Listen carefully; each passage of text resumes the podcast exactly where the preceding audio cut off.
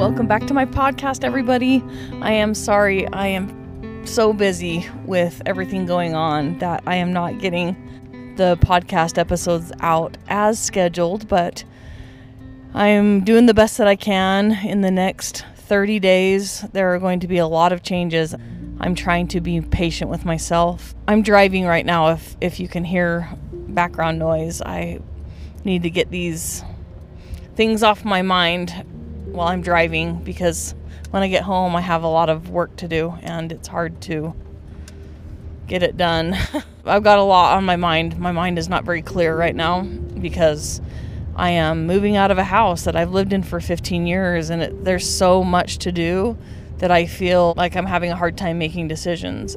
Something that's been going on with me in the past couple of weeks my parents came over and I already told them that the house is a disaster. And the last couple of years, I've just been in, you know, physically, I haven't been doing well because I'm, I've gained so much weight, but then also mentally, I have struggled to keep my house clean. And they were really upset when they came over one day. And I understand. I I understand the one thing that was interesting is that usually when my parents come at me and they're upset at me for something, I am able to blame it on Jason. And I'm able to blame everything that's going on on him because then I can still have my good standing with my parents and I can play the victim. And now I, I won't do that anymore. I will not do that to Jason. And so I had to stand there and hear my dad be upset at me, and I had no excuse no excuse that was valid to explain the condition of the house.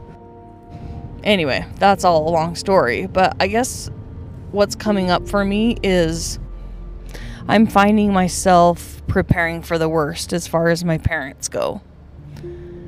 And logically, I know that they're going to love me and they're still going to care about me, but in my heart, I've never been in this position before with them. I've always tried to at least put on a face that I'm doing my best and that I have no control over things. And now I feel like I am to blame for everything and I'm realizing my part in all of it. And I'm having a hard time not pushing my parents away because they've always been that stable that you know the people that are always there for me and now I feel like I don't deserve that anymore and it's almost like I want to push them away before they can reject me. And logically I'm thinking they're not going to reject me. Like it's going to be fine.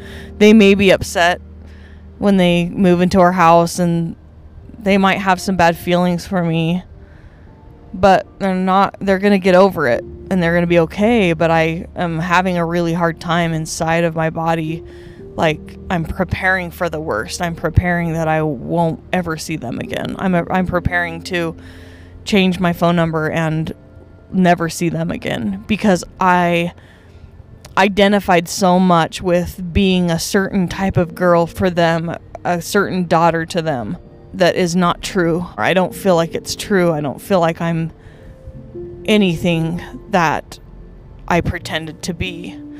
And um and I think it's has to do with you know being raised in a in an environment where I didn't get the attention that I wanted if I didn't do the things that my dad wanted me to do.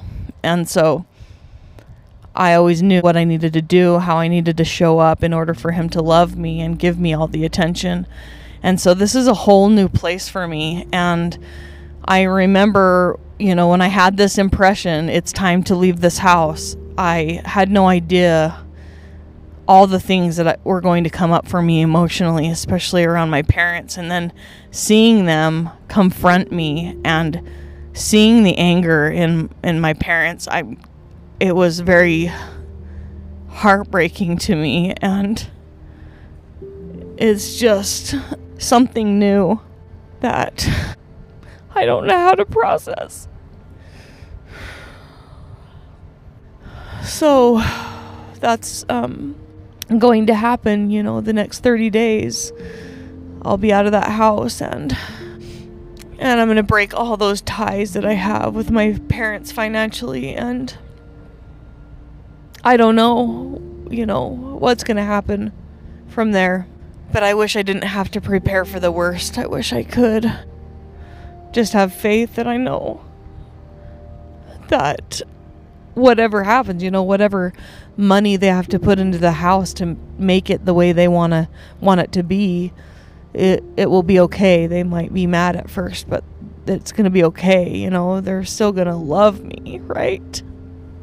And I know that this experience I'm going through is going to free me from some attachments that I have that are not serving me. And it will be good. Um, I just wanted to get out and uh, just talk about what I was feeling with this codependence that I have on my parents' approval. It's like my foundation is crumbling. And the foundation wasn't even secure, it wasn't even real. It was pretended. And so now what? You know, if my foundation crumbles, then now what?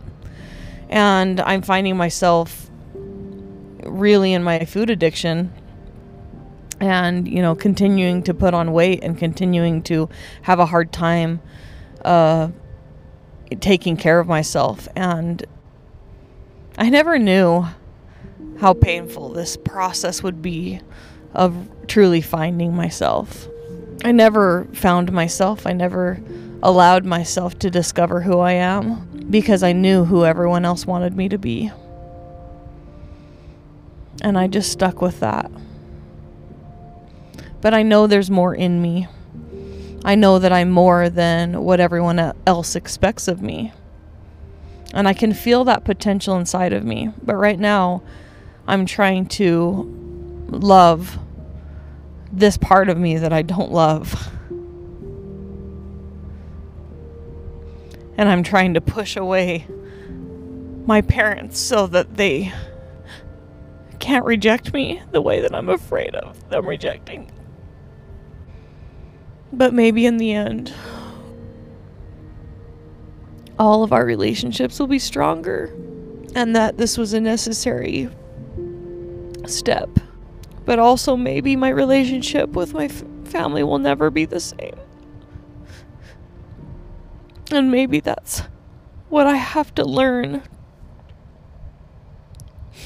is to be okay with myself no matter what, no matter who's around. And it's like everything, all the ways that I coped,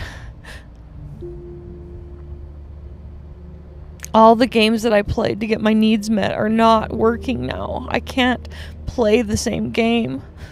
I can't do the same things to get what I had got in the past because it's just not the truth anymore. And you can't unsee the truth. Even though I want to still put blame on someone else, I know that I'll never get anywhere by doing that. I'm going to try to record another episode about the untethered soul, the part three.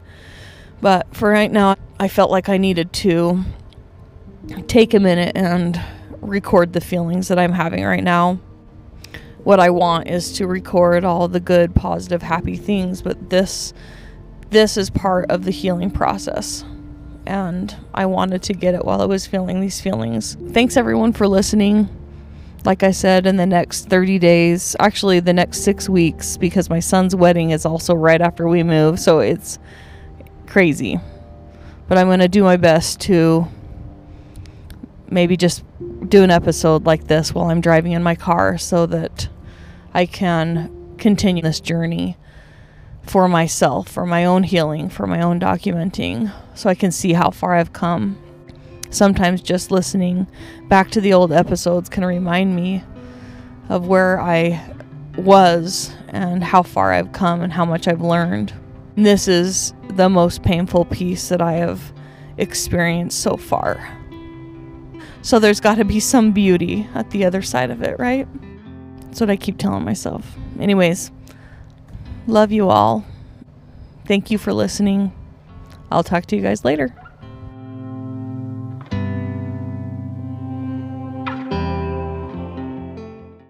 Being obese can be isolating and very lonely.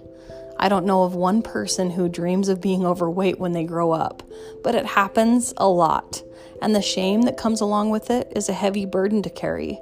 I know because I weigh over 300 pounds, and no matter how many times I've lost weight, I end up gaining it all back plus some. But for some reason, I just can't give up because there has to be something I haven't learned yet. There has to be a way to find myself through my obesity. This podcast is dedicated to figuring out what the secret is to long term weight loss. What does our extra body fat actually represent? Could physical body weight be the result of emotional weight and layers of beliefs that we aren't willing to look at? Join me on my journey to self discovery.